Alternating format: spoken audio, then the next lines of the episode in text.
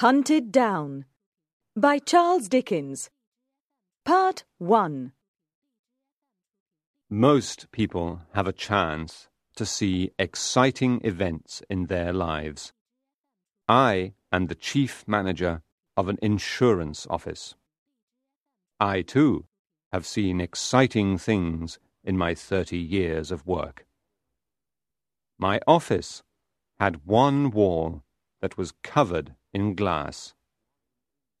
I could see everybody who came into the insurance company. I liked to study the faces of new customers before I spoke to them. I decided what kind of people they were before they said a word to me. I learned to trust my first impression of people. The story I want to tell is about a man who came into the company one day. I watched him through the glass in my office. He seemed about forty years old, and he was very well dressed. He seemed very polite, and he appeared to be quite a gentleman. He was talking to one of the clerks. Despite his appearance, I disliked this man as soon as I saw him. Suddenly, the man noticed that I was looking at him. He smiled at me through the glass. Then he took some papers from the clerk and left. A few minutes later, I called the clerk into my office. Who was that man? I asked him. That was Mr. Julius Slinkton, sir. The clerk told me. He's from the Middle Temple. What did he want? I inquired. He wanted one of our insurance forms. The clerk replied. He said that a friend of yours recommended this company. He knew my name then, did he? Oh, yes, Mr. Sampson. The clerk confirmed. He knew your name. About two weeks later, I went to have dinner with a friend of mine. One of the other guests was Mr. Julius Slinkton. He was standing near the fire. He noticed me, and he asked our host to introduce him to me. Our host quickly brought him over. The three of us began to talk. I thought you knew Mr. Sampson already, our host said. No, Mr. Slinkton told him. I followed your advice. I went into the insurance office, but I didn't speak to Mr. Sampson. I didn't want to disturb him. Did you come to the office to take out an insurance policy? I asked Mr. Slinkton politely. Was it a life insurance policy? It's not a policy for me, Mr. Slinkton said. It's for a friend of mine. He asked me to get the information for him. I don't know whether he will take out the policy. People often change their minds, don't you think, Mr. Sampson? Yes, I replied.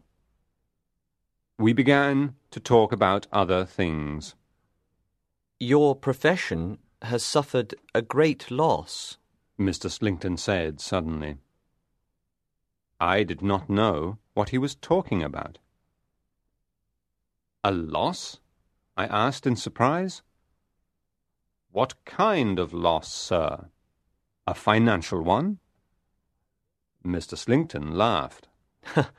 I don't mean a financial loss, he explained. I was referring to Mr. Meltham.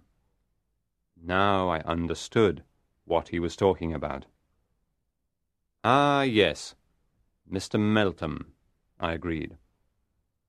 That was indeed a sad loss. He was the most brilliant man I have ever known in the insurance profession. But did you know Mr. Meltham? I asked. I knew his reputation, Mr. Slinkton told me. What a sad story it is. A young man like that suddenly gives up his business and retires from the world. I have said that I disliked Mr. Slinkton when I first saw him in the insurance office. I still disliked him. I did not think he was really sad about Mr. Meltham at all. I decided to ask Mr. Slinkton some questions. I wanted to find out more about this man. Have you heard why Mr. Meltham left his business? I asked. I have only heard stories about it, he said. Apparently, Mr. Meltham was unhappy in love. That's not the truth, I told him. The truth is that the lady died. She died, did she? Mr. Slinkton repeated. That's terrible. Poor Mr. Meltham. How very sad for him. I still felt that Mr. Slinkton was not sincere.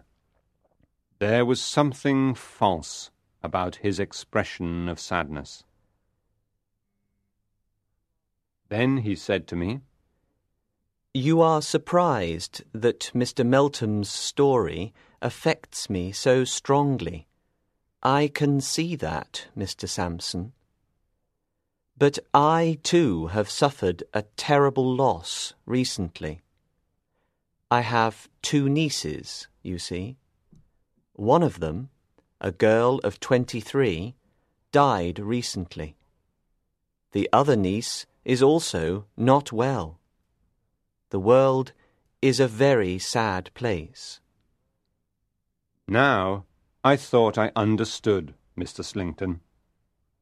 He was a sensitive man who had suffered. I was angry with myself for disliking him. I watched him for the rest of the evening, and he seemed to be a good man.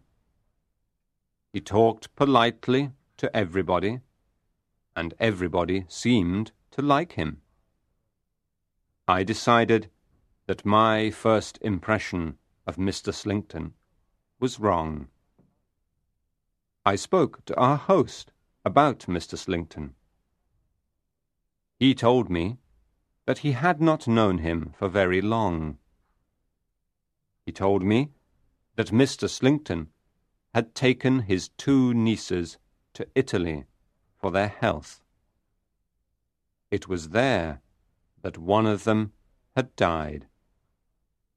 He had returned to England afterwards with his other niece. Now I felt that I understood Mr. Slinkton. I was deeply ashamed of my previous distrust of him.